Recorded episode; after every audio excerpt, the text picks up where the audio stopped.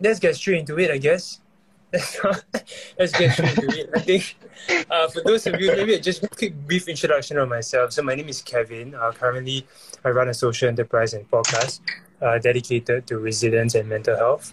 Um, so have huge passion for for mental health and also to uh, raise the resilience of society. And of course, Shazwan over here, he is a senior program executive at uh, SAMH, you know, which is uh, also the organization that I'm raising money for. I think some of you might see my campaign as well. Yeah. So Shazwan, maybe I'll do just a quick brief introduction, things that. I've covered. Sure. Um, okay, how do I start this? Um, yeah, uh, first thing, first and foremost, I'd like to thank Kevin for inviting me today. And I think before we even go into this, I'd just like to wish him a happy birthday. I think oh, yeah. it's a very significant day for him. I think he forgot. thank you. Yeah, so I thought I wanted to just wish you personally, yeah, happy birthday and thanks for you know uh, organizing this. Um, so basically, I am a uh, senior program executive as a caseworker with Singapore Association for Mental Health. Um, I've been in the mental health field for about six to six and a half years. Uh, yeah, and uh, I've been working with adults as well as youth for the past six years. And I think right now where I am, we're in a, a very new program called the the uh, for short, for short, it's SAYIT, uh, Sports Arts Youth Integrated mm. Team. Uh, so it's yep. basically a very new team that looks into the holistic uh, you know, support to our youth who are perhaps right now struggling um, to with their school or even in their own personal lives. Uh, and we are there to really to support them, uh, you know, and journey them through these difficult times as well. Um, yeah, and I also, I guess I also do run uh, sports mostly as well as mental mentoring programs as well in my capacity in, yeah. in this field as well. For sure, yeah. For some context, right, SAMH, for those of you are not aware, stands for Singapore Association for Mental Health. So they've been around for over 50 years and they mainly handle outreach, uh, rehab, rehab as well as like creative therapy as well, creative services. I think one does a lot of sports related, right? And therapy is not just confined to a room, it's really about um, nature, the environment, moving your body as well. I think that's something that there's a lot of misconception that we have around around therapy they're just sitting down and someone speaking to somebody. Uh, that's part of it, mm-hmm. but it's not the entire case. Uh. Uh, I, I think we might touch on that a little bit today, especially when it comes to support, various forms of support. Mm-hmm. But today's focus, right, just to get straight into it, is how to provide effective support. Uh. You know, so this is a, I chose this topic mm-hmm. because uh, this is a question that I get a lot. I'm not sure about you, one. this question: How do you support somebody during that difficult time, right? Uh, it could be more intense challenges, right? Mental health conditions, mm-hmm. or it could be just general challenges, right? Maybe less intense, shorter period, but it's still something that people struggle with. How do you support them?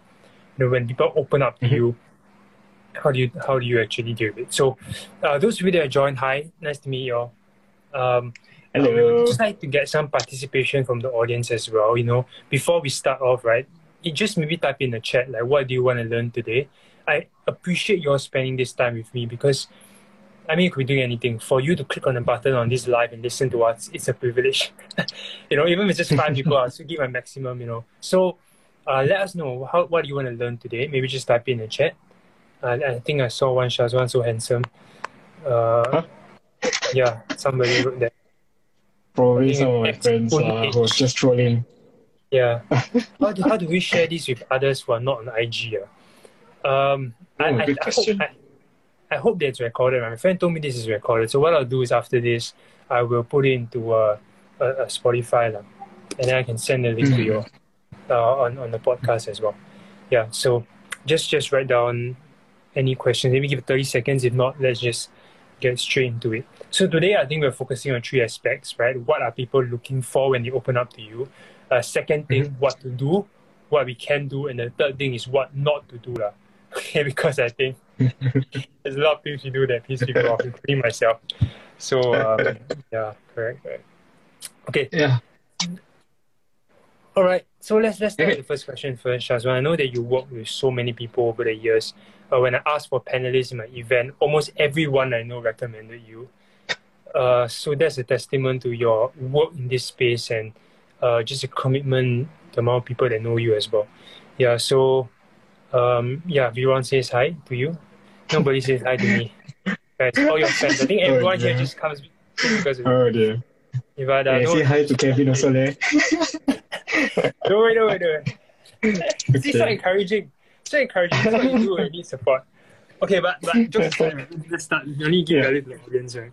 Um, Okay. yeah, so what, what are people looking out for generally when um when you know when they actually open up you and they share with you at one? Like what do you think people are looking out for? Actually, there's, there's a lot of things uh, that generally people look out for uh, when I meet them, either in um, in screening interviews, assessment interviews, or whatsoever. Uh, in general, what I do encounter is that um, number one, a lot of times when people come to me, it's not on their own accord. Basically, it's it's either because you know, oh, school tell me to come to you, so I'm here, you know, or my parents asked me to come in, see you. That's all, you know. So Mm. uh, I would just want to, to put this out there to say that you know not all people that come to see me or my colleagues generally are, are there for a particular purpose that they themselves are aware of or they want, want to have. Mm. Um, secondly, um, there are those that just that do come to us to, to seek um, you know an understanding on whether there's something um, that is not right with them. Right? Uh, it's basically they, they come to they come to us to, to ask, you know, I, I've been facing all these troubles or this these issues lately. I'm just wondering, is there is there something that is, you know, for the lack of or something wrong with me, right? And I want to know why, what's going on. Uh, and that also kind of leads on to the next part where they will ask, um, is is there a possibility for me to seek professional assessment? You know, to see Mm. just to see, you know, whether I'm actually uh, having you know, anxiety or, or that depression. I, I know I have this, but I'm not sure whether am I really uh, Mm. fit to be diagnosed with such conditions. Um, and of course, there are also those um, who who come in, you know, to just have uh, that space to talk to someone, Mm. right? Um, and a lot of times, this may this this group of individual why I leave them last is that they're not usually the ones that, uh, you know, come in to us and you know say that I want to be assessed or whatsoever. I, I just want to talk to someone. I'm just not sure whether this is the right platform to talk to, but are you able to you know, speak to me on this? Um, so generally, these are these are people who just want to have that that Okay. that space for them to be listened, to be heard. Uh, and so generally, these are the three three tricks of people that I usually uh, you know come across. Okay, thanks for, thanks for that. Um, is there a difference? Because you know you're speaking from a professional view where people come to you already for they Mhm. know your role, right? But if let's say for Mhm. anyone else, right, or even your friends outside, when they come to you, is there any different? Do you think it's any different, or is it uh, some similarities? Hmm. I think when we go, when we talk about friends, Jerry, it's more to do with the nature of the relationship. I think we had this conversation a while back. So, um, the nature of the relationship. So a lot of times when we when we when we have uh, friends talking to us, um, we also have different. I think before I go into it, we do have you know, different pools of friends. Those that are really close to, those Mm. who you are just an acquaintance, uh, or those who you really see as a, a confidant, right? Uh, and I've been in these many, you know, many relationships, and and and all I do realize is that when they come to, to, to see me, it's just really, you know, just want to hear my thoughts, my opinions. Hey, I, I just want to hear your opinion. You know, um, Right. I did this, or I got this issue. What's your take? Right. Um, and these are the people who uh, I believe, uh, you know, more or less know what I do, or they themselves, you know, know that you know we are close, and I can actually um, confide these things with you because I trust you. Okay. A lot of times, you know, when, when people reveal something to you, especially in uh, more uh, more things that are more private and confidential, uh, PNCs, uh, it's more to do, you know, with that level of intim- intimacy that they already have with you, right? So Mm. especially if you if you're with me for like for maybe 10, 11 years, of course, you can just tell me whatever under the moon, and you know that I won't judge you. Yeah. Uh, and there are those who, you know, uh, by nature of our relationship, maybe are just one of, you know, not really very close, but I see you here and there. But I just want to hear opinion based on, you know, Mm. my expertise uh, and so forth. So roughly when we talk about friends, these are things that I encounter listening here. Yeah. Uh, want to hear opinions. Uh, and I think also same as the as what we actually I actually shared earlier. It's also to, to have that space to talk yeah. to someone. Yeah. Okay. Yeah, for sure. Um, um, those videos join right. Like I see, Shabin. I think I see you. Um, and of course, yeah, Elston as well. Yeah, just just feel free to type in the chat, right? Like what you guys are looking for when you open up to someone. Like what are you actually looking for? Um, because uh, I, I think maybe to summarize what one mentioned, uh, I, I realized it really depends on uh, the nature of the relationship. Or, or rather, or rather, what are people looking out for is empathy. I think you mentioned they just want you to listen. Uh, encouragement as well. I think encouragement is one. And then the last one is solutions. Uh. So it's either empathy, encouragement, or solutions. I think just to make it uh, concise in a way. Uh, the solutions part is interesting because um, sometimes I go to my friends wanting a solution. I want to hear their perspective, right? Yeah. I want to hear the Yeah. perspective. And I want to kind of, and, and there's one one other thing that I want to add before moving on, right? Is this idea of a scolding, lah. I call it EESS, empathy, encouragement, social scolding. Sometimes I need people to scold me and, and maybe challenge me a little bit, especially Mm, maybe a mm, coach coach relationship. But that brings me to the next point, right? Like what you give, right, and what people are looking for usually is a combination of all these four. Right? I do believe that it's a Mm. combination of both empathy solutions, just that how much of each, right, depends on uh, the nature of the relationship, the extent of their struggle, as well as your personal competency. Competency. Yeah, I'm not sure whether you agree with that. So three things I always look out for: nature of relationship, extent of their struggle, as well as their personal competency. And based on that, I determine what kind of help I'm able to give, and in what combination. Mm, mm. Yeah, so there is some good things for you to think about. Anything to add, one? Um, eh, I definitely do agree with you. Uh, these are actually key three things. I think just now I was also uh, tapping on in terms of the relationship. Uh, although I would say most of the time, most of the time, the nature of the relationship uh, supersedes the rest. Uh, in my experience, so a lot of times uh, when we when we uh, when I see someone, um, the first thing I ask, so, um, is there anybody else gonna you know uh, know about this? Uh, Mm. Is it just gonna be us? And I'm I'm just talking in the capacity of friend, right? Uh, Okay. friend. Uh, is there anybody else gonna know about this? Uh, can it just be between you and me? And there's nobody else I'm, I can share this with. It's just the both of us, right? And I guess I think uh, the next one is in terms of you know the, the competency, Yeah. right? Going to you, I mean, knowing that you have this close relation, most of the time you will really more or less know uh, this person. I know I can rely on based on his or her own competency level, or, you know, listening to me without judgment and so forth. And then at the end of the day, I think that's where they, you know, would like to uh, actually balance out the extent of the struggle based on those first two things. Yeah. So if they know like maybe you're not that very close to me, but I think you're the next person, next close person that I probably want to talk to, maybe I'll just share this a little bit. And then maybe if I have this next available person who already I know very well, then maybe I'll go a little bit more in depth. Yeah, Yeah. Yeah, one thing you mentioned that struck me, I didn't add this in just now, right? Is the idea of a safe space.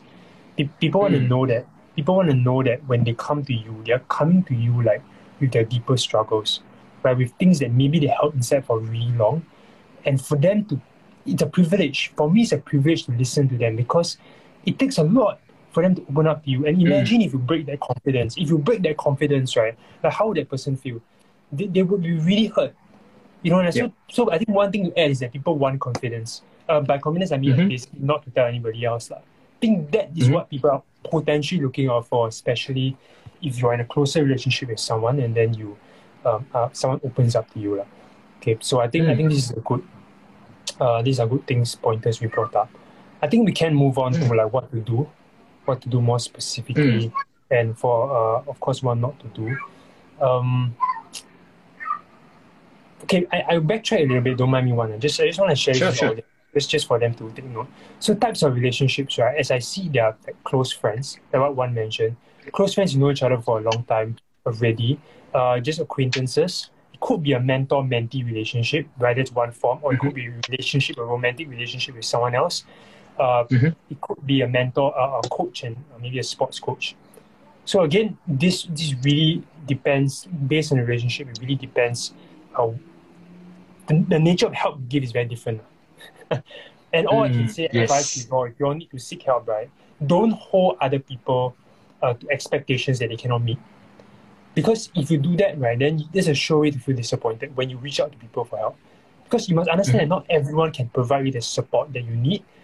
And so it's important to have like sometimes a multitude of people you go to yes. for different forms of support. Right? Yep. And that, that applies especially if you're a very close friend with someone. Because I, at least from my experience, right, a lot of people say that when they're close to someone, they cannot remove themselves from it.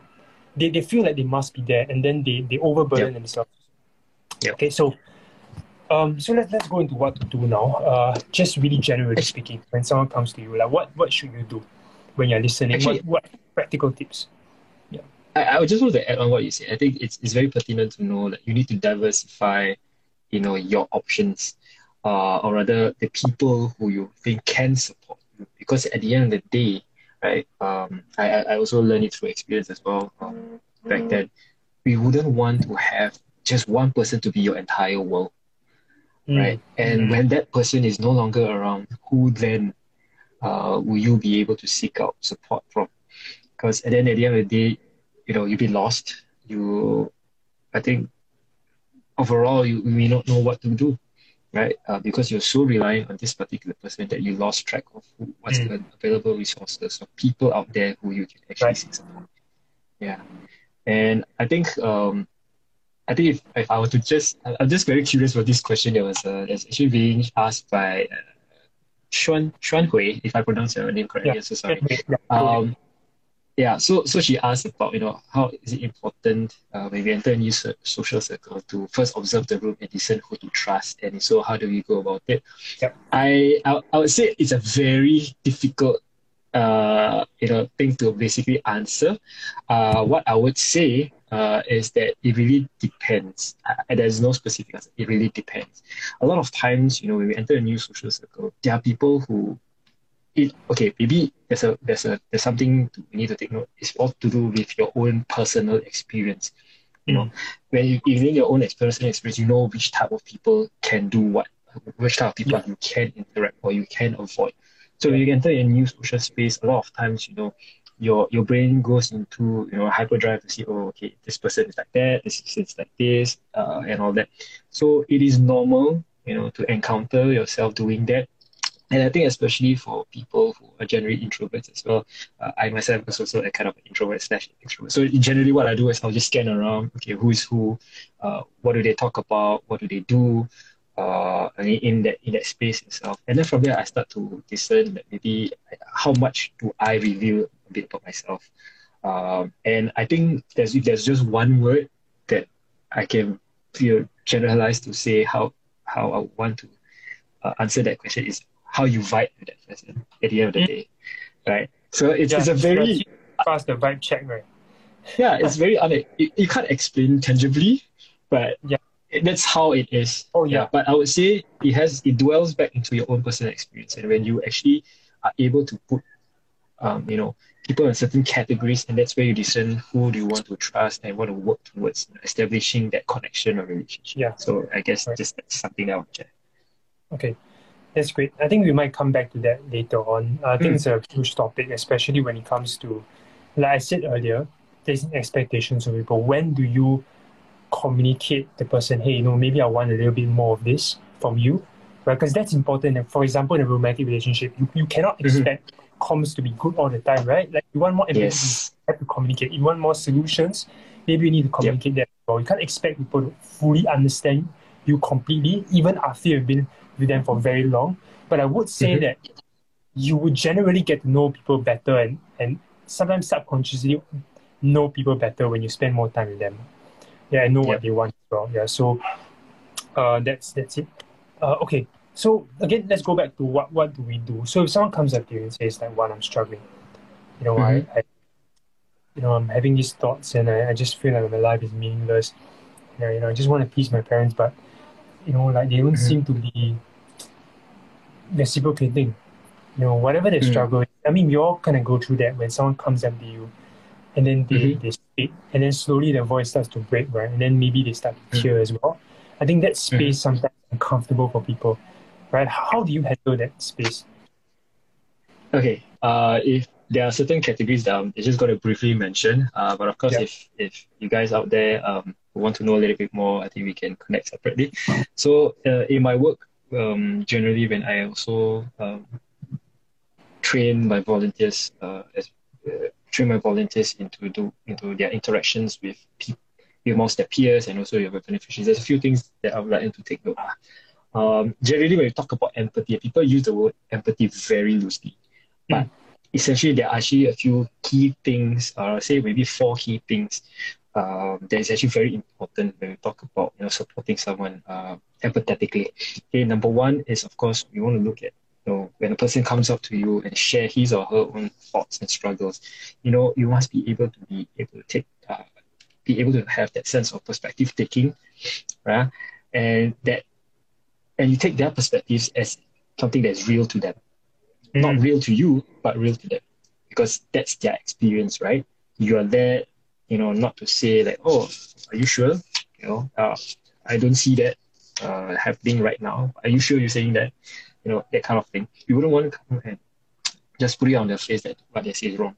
And then leads up to the second point is really to stay out of judgment, which I know this is very, very hard for many of us, right? Uh, especially we're very quick, you know, to, to stereotype people uh, based on certain things. Uh, the next part is, of course, to recognize their emotions. Uh, a lot of times, you know, can be it can be very easy to recognize, especially people who are struggling uh, with their, you know, with with their lives. Uh, either you can actually visually see it, you know, in their body language, you know, their facial expression.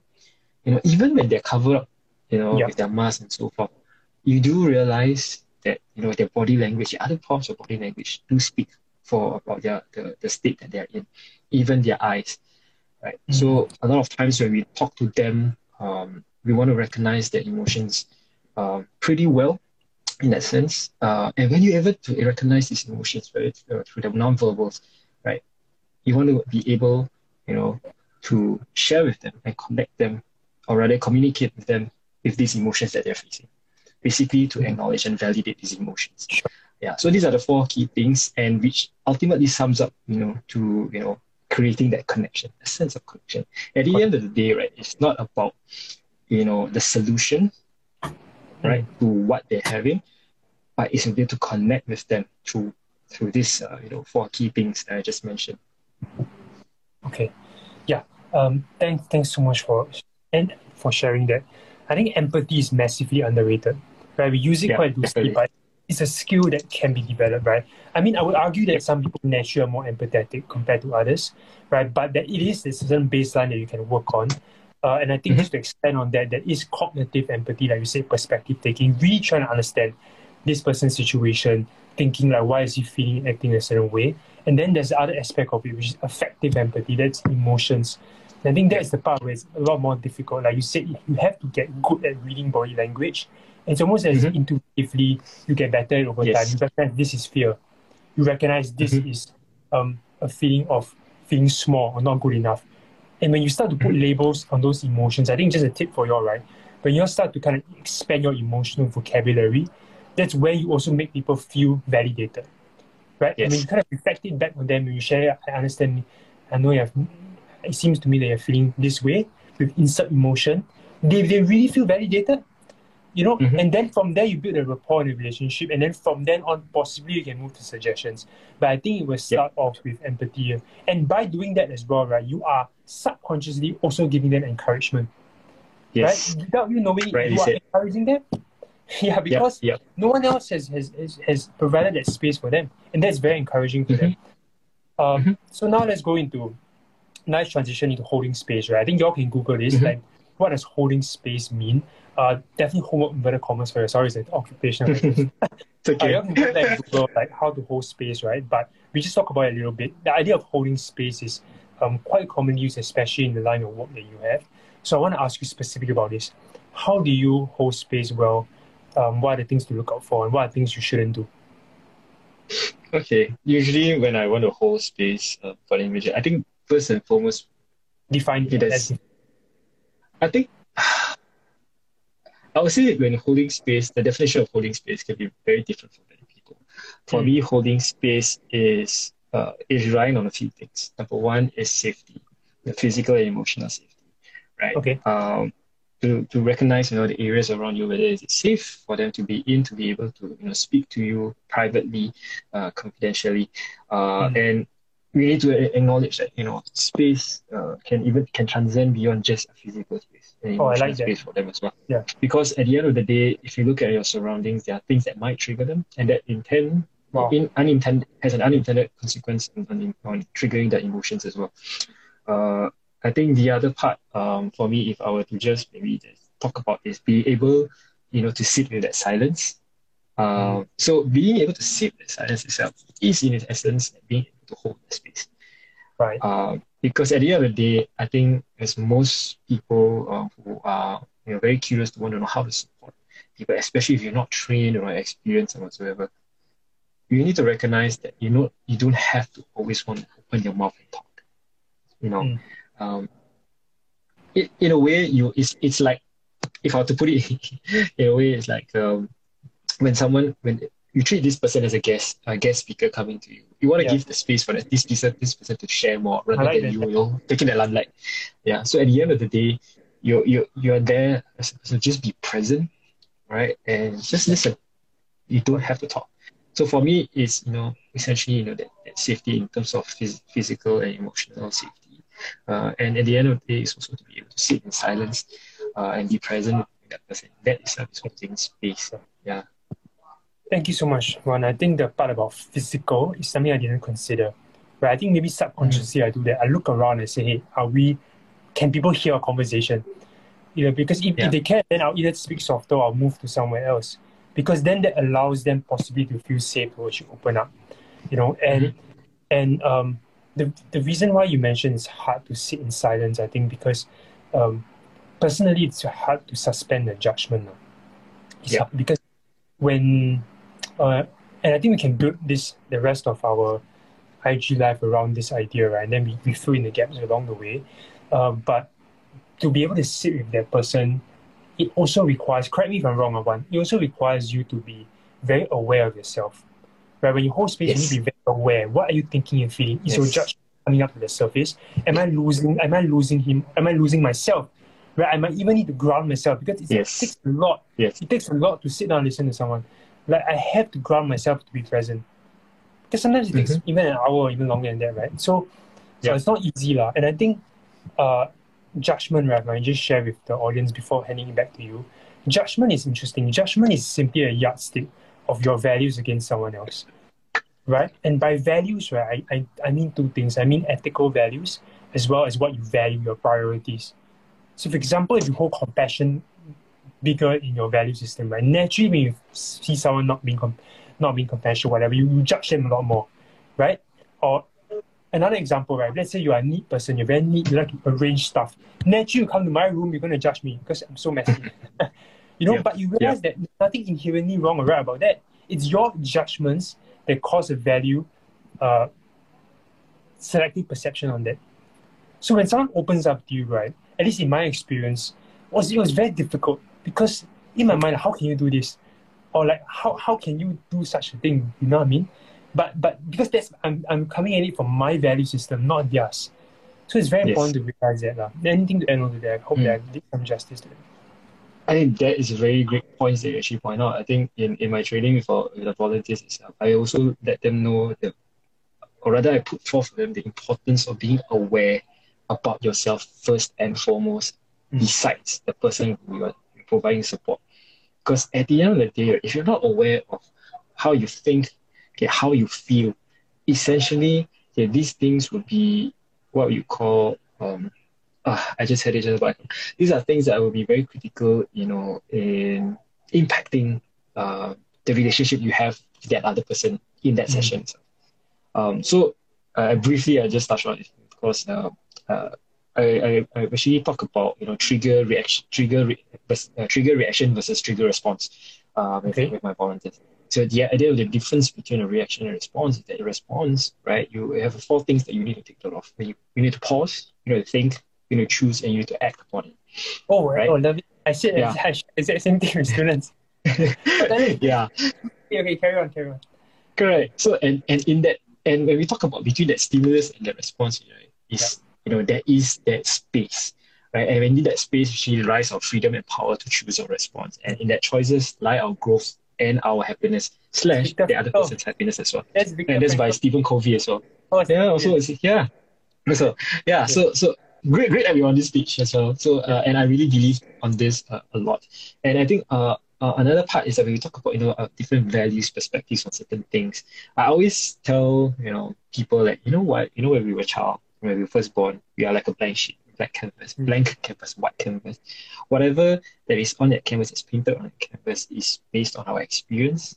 Okay, uh, you know things that we receive from the environment and also uh, what we receive from our parents, what's being thought by our parents, and this you know contributes to a lot of you know that filtering, you know, the deletion or generalization of you know, yeah. things in our head, and it's also very important um, that we open ourselves up, you know, in that space when you're speaking to that person to hold that sense of judgment, right, and see things as it is uh, before you know we, we begin to react or respond in a certain way. So yeah. in a sense that we are trying to hold that process there. Uh, so to speak, going back to the trigger response uh, uh, theory that, that we, I just spoke about. Yeah. Yeah, I think pause, think, choose, act, right? Uh, someone, I mm. guess, even type in the chat, that'll be great as well. Pause, think, choose, and then act. So, like, mm. and this is, doesn't just apply in this case, right? Like, in anything in life, yep. you face a challenge, the reason why we go to mm-hmm. autopilot behaviors and reactions, the reason why we react and not respond is, is because we're not aware of that pause. Like if you can take time to re-excite the nervous system, you take time to maybe go for a run, prayer, meditation, whatever works for you, right? You have to find a safe space to pause. That yeah. allows you to then get into a state where you can solve problems a little bit better. Um, because mm-hmm. a lot of, uh, if not, you'll just be doing the same thing over and over again. You'll be reacting to the stimulus and triggers the same way. Yep. Yeah. So uh, and another thing you mentioned also is that I think we need to avoid being having this having this let's fix you mentality. This savior yes. complex where you know when yes. when comes to like I feel a need to save you or to fix you in, on the spot. Yeah. yeah. Yeah. Because I agree with you. Not, it's not right. Right? Yeah. Because that person comes to is really years of baggage. I mean, it really depends on the context, but they're going through. They might even be going through a transition period. Like when I mm-hmm. had my depression, I was going through a transition period where it was so difficult to change my beliefs because my beliefs about me being perfect, me being straight is that my grades will, will affect my future, that is so ingrained in my mind that how can you expect me to, to shift that paradigm in yeah. one hour sitting with you? I yeah. cannot. It's actually a journey, right? And then in that journey is where you, you know, you help people slowly to hold that space to transition between mm-hmm. identity, mm-hmm. create a new mm-hmm. identity for themselves. Um, Mm-hmm. And, and, this is where I, I, want to come in and talk about because I think this is your expertise, right? I, I, get again, I get this question a lot, especially when people are really struggling, right? They have a certain condition that's more severe. As a friend, how do you help them, especially when they feel like at a loss? Mm. Okay, just before I touch on that, I think just yeah. to add on the point that uh, we talk about, um, you know, that that that fits that savior mentality, right? Yeah. Um, I think if I were to be honest, I was like that before when I was much, much, much younger. And I think along the way, you know, it's not sustainable, right? Mm. Uh, and it becomes disempowering to the person. So if I were to just share some principles like, uh, from uh, the psychiatry, psychiatric rehabilitation association, mm. they have these few principles uh, ahead, but just four things that I just want to share. You know, when you want to support someone, you always want to hope, convey hope and respect and believe that everybody has capacity for learning and growth. And then let this on for them to believe that you can actually build on their strengths and capabilities, right? Mm. At the end of the day, also, you want it to be very person centered and it's addressed to their specific needs with consistent to their values, hopes, and aspirations, mm. which is quite linked to what you were mentioning just now. So I've really have a fixed, uh, you know, fixed set of beliefs. Uh, and if you want me to change there and I cannot. I just cannot, right? Yeah. And then last but not least, of course, you know, at the end of the day, you want to journey with that person is by promoting self-determination empowerment. Basically, choice. Right? That choice is very important. And I think moving on to the part about um, you know uh, you know when, when, when things become a little bit more challenging, um, yeah. I think first and foremost we need to take note about our ethics and boundaries. Uh, okay. You know, as, as people who want to come and support. Uh, firstly, is to I think this is uh, something that we all should for privacy and confidentiality. Mm. I think when a person comes up to you to speak to you on this, we need to really be very mindful uh, that it sticks, it sticks between the two of us, right? But of mm-hmm. course, you know, um, that itself uh, uh, will be voided. Okay, if let's say the person you know has intention to harm himself or herself, already a danger to his Yeah. or her own life. Yeah. Okay, I think that is the uh, basically uh, that is something that we need to take note. Okay, the other part is of course really doing no harm or really not taking advantage of the situation. Right. Yeah, yeah. So we really want to resist. You know, uh, I think just now we talk about holding space. We want to resist secondary factors that can really aggravate the person's trauma. For example, right? Especially when you know, sim- say simple things that we might forget. Uh, at times is you know judgment, stereotypes. You know, just just say out whatever we think. It it may not be helpful, right? Um, and as we respond, we really need to really take consideration to the impact of what we say or how we act on their own well-being. Right? And of course, um, I think adding on to that resist part is you do not want to really take advantage of a person's vulnerability to make inappropriate advances. Uh, this is especially who, especially when you talk about. Oh, yeah. You know, we, we um, seldom talk about this, but it happens a lot, right? Yeah, Even- it happens a lot. Unfortunately, even within um, um, again, this one is uh, within within even a professional space as well. People have got into Yes. trouble because of this, right? Um, Alright. And, and I think maybe audience want to hear this as well. Sometimes it's, it's so difficult because their their vulnerability and interpersonal connection. And studies show this, uh, by the way, guys. Like interpersonal connection is correlated to the depth of disclosure. So the more you disclose Yes. to someone, you are going to feel closer to the person interpersonally. Correct. There's research shows that. So how do we then do that? How do we then, like you said, uh, ensure that we have boundaries and everything? And I think last part about you know this uh, this part about ethics and boundaries at this point of time is really to acknowledge your limits, which I'm going to go off after that. Mm. Um, is you know when it becomes beyond you know your scope of supporting that person, that's where you need to know to probably bring in someone else uh, who's a bit more competent than you, or even to a professional where necessary, right? And um, really, I think if there's a certain process that you want to talk about, you know. Uh, that stage where you want to refer the person to, to seeking professional help.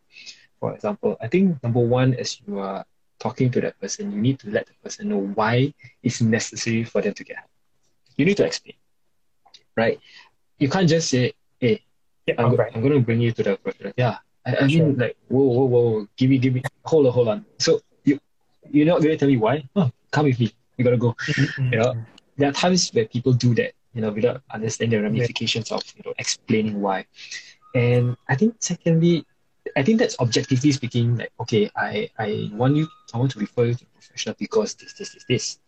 Mm. But what helps to substantiate your point even further is to say that, oh, I'm here to support you and I really care Yeah. for you, right? And I can really care about you. Uh, and this is why I, I, I do real, feel that this is beyond me. I can very honestly. This is beyond me.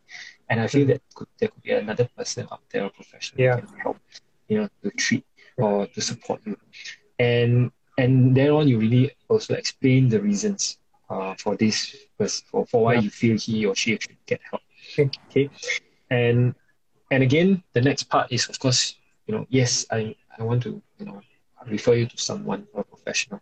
But also at the same time, I want to let you know that I'm still here. So I'm just gonna like, you know, hand you over, you know, and then, you know, just wash my hands from there.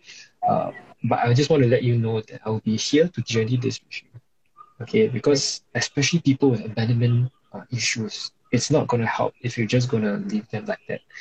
Um, and it is very important to say that you will, you know, I wouldn't say it's a promise, okay, but at least to ascertain that I'll at least go through this journey with you up to this extent, okay. But there are times, you know, I have certain places where, you know, uh, or certain moments in time I may not be around. So this is where you know the professionals or, or the other support system comes in, okay. And then the last next part is you collaborate with them. Okay, you give them choices of taking avenues for help. Or once they're like, okay, fine, let's work out something. Okay. Uh, what can then you can say, so what can you do? What can I do to help you feel safer? And see maybe if you want to go to a counselor, you know, which one do you I mean which which what type of counseling would you want would you like to explore? Mm. right? Uh, and then if I were to go to the last few parts, last three parts is um, to really to say that I'll go with you. I'll offer to go with you if you like, right? And at the same time, if you can't go, perhaps offer someone else to buy. Right? It could be a, a family member who maybe you already this person is aware of and already shared this with, or another close friend that who's also aware of this particular struggle.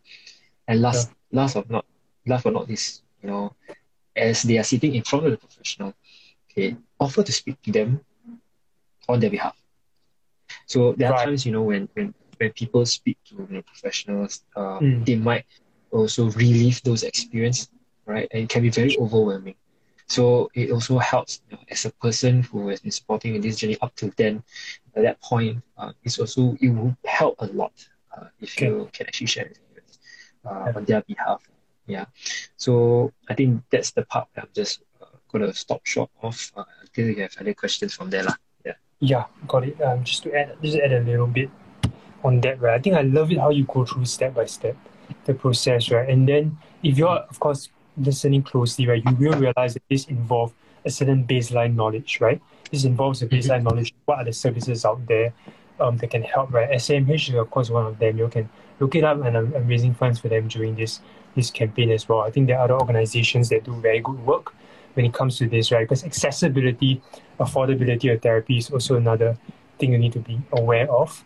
Um, and of course, we don't have time to touch on all this today, but uh, it helps to have some awareness of mental health uh, services and also how you can then um, advise people accordingly. Like.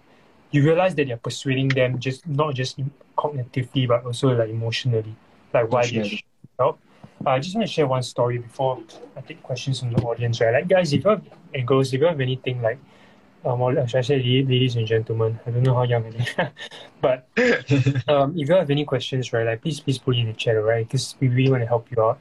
Um, but I just want to share one story. I, I hope this helps you also. So I think one time I had a mentor that, that shared this with me. She was, she was saying that she has a passion for working with special needs uh, kids. Uh. So there's one time that this parent came in uh, to a center and she was adamant doing testing. She was adamant that her daughter needs to get tested, right, for something. And so like my friend was very upset. Like she, she was arguing with the person, saying, No, she's too young, you don't don't label her so young. You know, let her grow a little bit more first. And then, of course, her senior actually came in and saw them arguing. So her senior broke up the argument, right? And she and he actually said to the mom, like, "Oh, if you want to, if you want her to get tested, we'll get her tested." And then the mom was happy, right? So after the whole thing, right, she, uh, she she asked her her mentor, she asked the senior, "How come you do that? Don't you know that this this person will be labeled?" And then the senior told her, "You know, actually, right, sometimes it's more important." Uh, to gain influence than to be right. Sometimes it's more important to gain influence than to be right. Because if you lose the influence, right, she's just gonna go to someone else and get her daughter tested anyway. But if you still hold the influence, right, maybe one day you can then help her to change her perspective. And, and I so and so the thing is, right, if you want to help people persuade people to seek support, you need to gain their trust and remember that you don't always need to be right in that moment. Just just hold a space and just stay silent sometimes. And when you gain that influence, then you, along the way, people might be more receptive. Yeah. Yeah. Okay. Yeah, that's very powerful. And I really love the way you put it. You know, influence is better than, you know, uh, being right. Actual solutions. You're very right. So, yeah. yeah. Uh, let's let's talk about a little bit about getting angry because I, I feel that sometimes, right, you mentioned not to get reactive, right? When people listen to people's problems, uh, for example, if there's other party involved, maybe there's there's cheating involved or there's some abuse involved, right? There's a tendency that you get upset at that other party. Because I was once in a position before where I lost control. I want to go straight to the person and like do something about it, right? Like, but then, then again, this might not always be uh, the best solution because then um, you are fire fire, and then you also may not know the full story as well because every story is told with a certain bias, right? So how do you how will you recommend doing if you get triggered? I think number one number one thing is that I, I need everybody to acknowledge that you know all the emotions are valid. Mm. Okay, uh, and it takes a lot of experience and practice uh, for any hours, days, weeks, and years, you know, to be able to recognize, you know, these emotions even before they start uh, to become very observable to another person. And and I like to say we are not perfect. We are only human being. Okay. Uh, a lot of times when, when we talk about thanks Raman, uh, a lot of times when we uh, when we hear things that does not match with our personal values, it might even you know um, push us towards a certain strong emotion. Yeah. I think when we when we project that, I think number one we need to say we need to apologize right? Mm. Uh, let's say, for example, let's say you take for instance the example of cheating, right? And maybe you should, um, sometimes, you know, uh, you may come, come out as like, wait, what?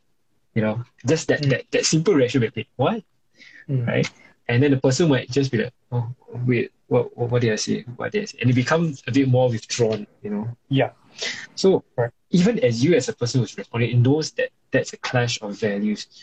Um, I think we it's good that you just stop short from there and just say, oh, I'm so sorry. Um, uh, I do.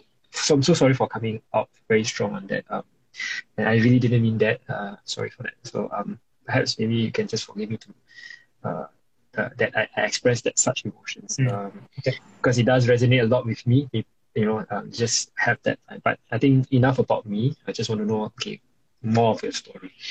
Mm. Yeah, I think we, I think it's normal for us to, to react in that manner and also at the same time to acknowledge that it might not be the perfect time for you to exhibit such uh, uh, judgment. Being able to show that sense of emotion goes to show that you are into that story at the same time. I will take it as a double edged sword. Right. right. So number number one is like, you know, to say that, oh no, it could be it, it could be it pose some ramification in terms of that relationship, that person. Uh, to say, oh no, maybe I should stop talking because this person started to display strong emotions. But yeah. at the same time, they'll be saying, oh, actually, this person is really listening. It's yeah, really listening. Yeah. Right? Yeah. So at the end of the day, you know, be true to your, I mean, be, validate your emotion. You need to validate your own emotions. At the same time, you also need to hold uh, when necessary. Hold when necessary. I wouldn't say suppress, but hold when necessary. Yeah. Yeah, yeah. Well, I, I just love the way you put it. Like, I know it's easy, easier said than done, now, right? But yes. I hope that the thing gets the idea. Like, you realize that, hey, like, it's okay to rest, react in a certain way because we're human after all. But just don't let it go to that extreme where you lose control and you're not able to hold the space because of that. You know, and, and I think that it can be very uh, difficult as well. I think, but just from sharing my personal experience, um, there are cases where I listen to stories and because it's told from a biased perspective, I feel that the other person is a victim or I feel that other person is aggressor. When in reality, when I understand the full story, right, both of them had a part to play. You know, and, and then I realized, wow, I, I was so rash to, to, to, mm. to, was going to do something so rash because like I was just seeing things from a biased perspective. So anyway, okay, thanks, thanks for that. Uh, you all can definitely. If I were to just add, yeah, if I were to just add on just slightly, um, I mean, those are very strong emotions, right? You know, uh, yeah. I would say more of the heightened emotions. But yeah. then there are certain part of emotions where, you know, uh, where it really touches us to a point where we feel sad, right, mm. and feel the verge of tearing up. I think that's also normal. Um, okay. And that is even very, I would say that's even more powerful, honestly. Um, but there are times where, you know, a lot of, uh, a lot of uh, professionals, you know, do tear up, you know, uh, together with our you know with our clients. And that goes to show how impactful their story is. And to them they'll be like wow i i can't imagine that you actually you know felt my story. Because and that creates that sense of connection. And like, like i was saying you know uh, supporting someone isn't is, is just be is really beyond just you know uh, stating opinions or solutions. It's about connections. Yeah and that is very powerful for us humans yeah as a whole. Yeah. Yeah. I think before um i think i'm going to share something cliche like which you already know but i'll just share it today right? Like there's this phrase that says people don't know how much you know until they know how much you care. Right? Like people mm. uh, people won't go along with you until they get along with you um, I think this applies to leadership as well, right? Be able to build influence yep. first before you tell people what to do or you have more influence over others you have to gain that trust. Uh. Um, yeah, I guess I guess we'll be, be winding down already. It's close to about 10. I think we'll try and end at mm. 10. Uh, but those of you that stayed, I really do hope you gain some value from it. Uh, we touched Thank on the so much. Yeah. points. You know, and if you have any questions, please please put it in the chat. Because so far you've been quite quiet, although I do see some people comment. and see some uh, thumbs up and biceps there. So uh, exactly, I'll put it on screen. Um, yeah, so I think we really covered a lot. lah. I think we really covered a lot. Oops. Yeah. Mm. It, it's really, really, do you have any questions? If not, I just maybe uh, wind down with one or two last things. lah. Uh, how can uh, um, how can one like develop their ability? We, we talked about all this, right? We talked about so many things, but how can one intentionally develop your ability to support someone else, um, to be compassionate, as someone that's maybe not a professional? Like, how can they then intentionally improve their ability to support and connect? Mm. I've been thinking about that a lot. Um, trying to put it in simple terms, you know, for for for the layman, you know, for people out there to just not think about the theories and all. But um, I may be wrong, uh, but I would just like to share. You know, at the end of the day, right, we all say that you need to be very careful with words, Mhm. right? But if I were to go back into you know the nature of relationships, sometimes, sometimes, or the most times, it, you don't even need to care about the type of words because you're so close to the person. You know, Yeah, you know, this person is going to say this, you know, and you know that they mean well because they're very protective of you, right? You know, you know, there are times where you're like, one, why the heck are you doing this? You know, Mhm. you shouldn't be doing this. yeah, you know that that you know it comes across to you like, wow, like they're not the same thing, but actually they mean well. They really mean well. Because at the after that they will follow up. Okay, fine, fine. Come on, say say say your stuff, say your stuff. I'm listening, I'm listening. Mhm. Yeah, this kind of things. So at the Yeah. end of the day, uh, the kind of words that you want to use appropriately to, to support someone is also dependent on the nature of relationship. You don't have to be like very, very robotic, very um, rather uh, professionally to sound Okay. like okay, oh, I hear you, I hear I you. get the point you're trying to bring across. right? Yeah. So so essentially these are these are things uh, for us to really consider, um, because there there's a place for that. And when you're talking about amongst your own peers, people you're very close to, you don't necessarily have to do that.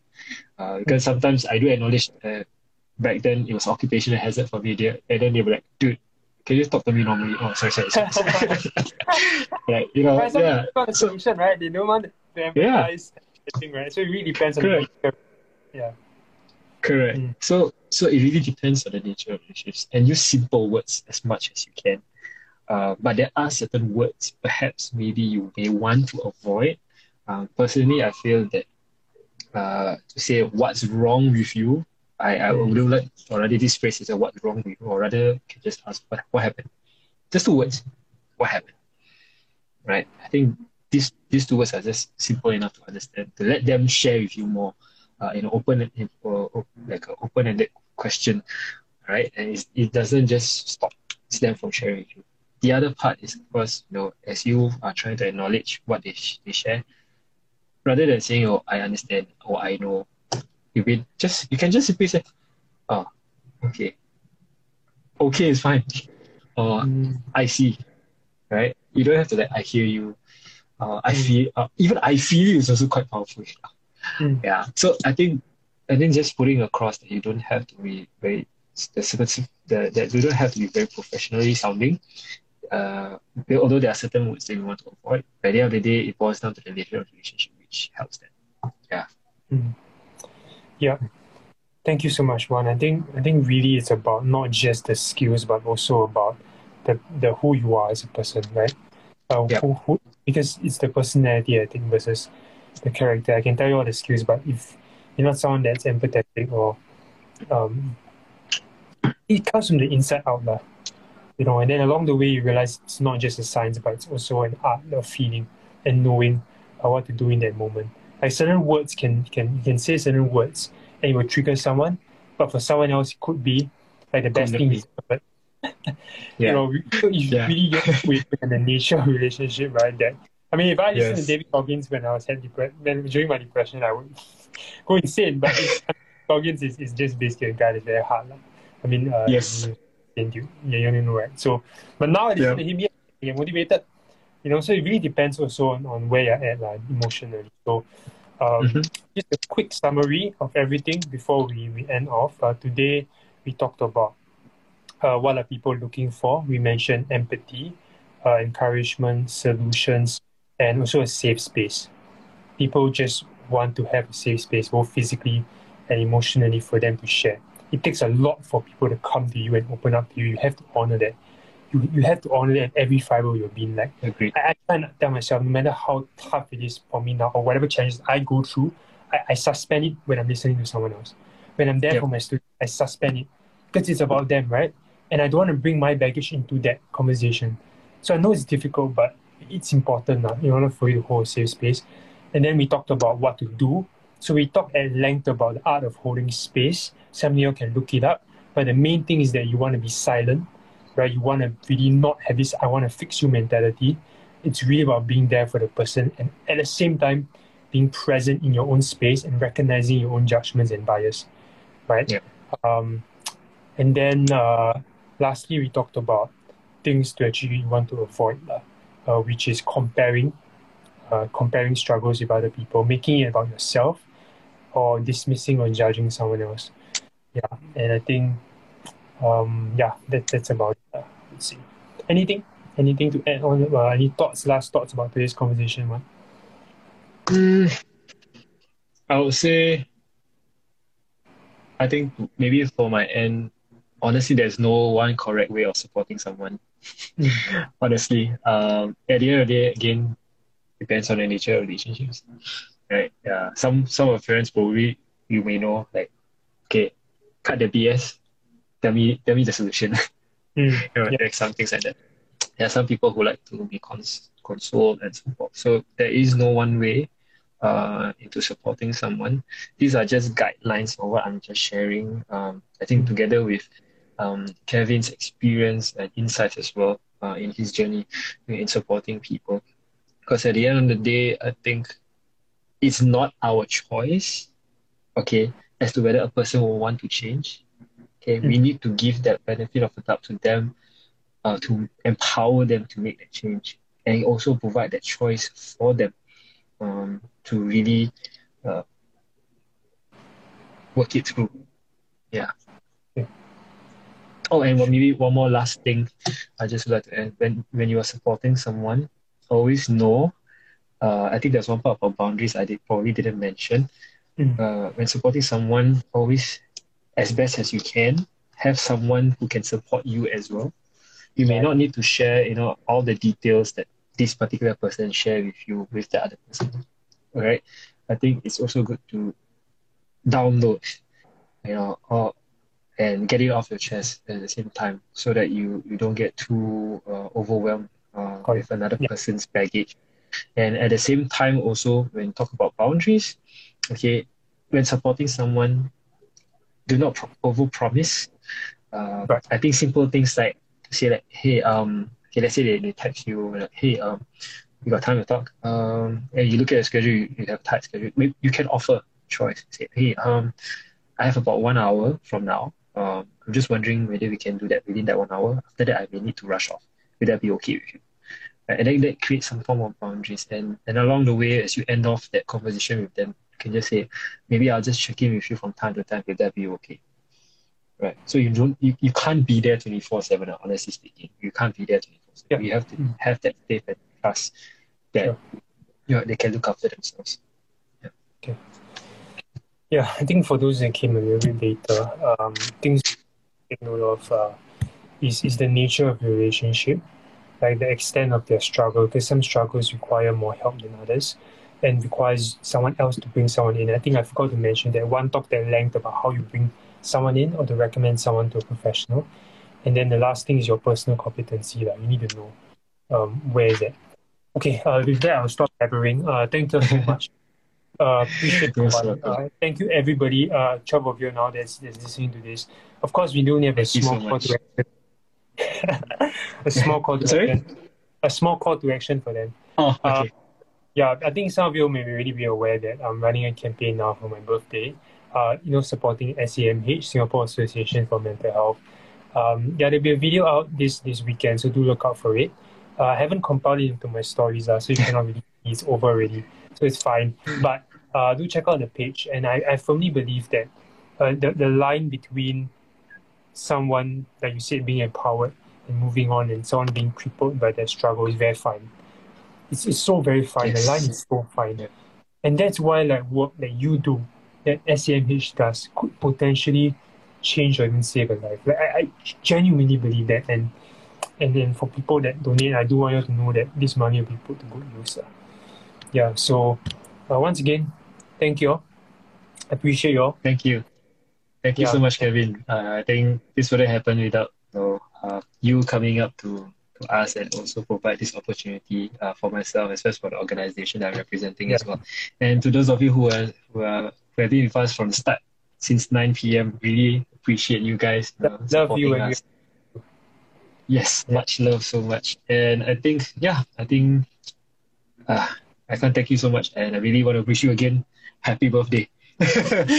Kevin, Yeah, such a meaningful thing. Yeah. thank you. Yeah, I mean it's nice to spend it with you. It's an honor. It's an honor. I learned so much from you. Yes, on, on Saturday, as well as today, uh, and of course in future as well. Yeah. So, Mhm. all right. See you all. Let's call it a night. Thank you so much, guys. Have a good Bye. night. I'll put you on IGTV. Hopefully, uh, I don't screw up. okay. sure, sure. Okay, See you. bye. So, bye bye.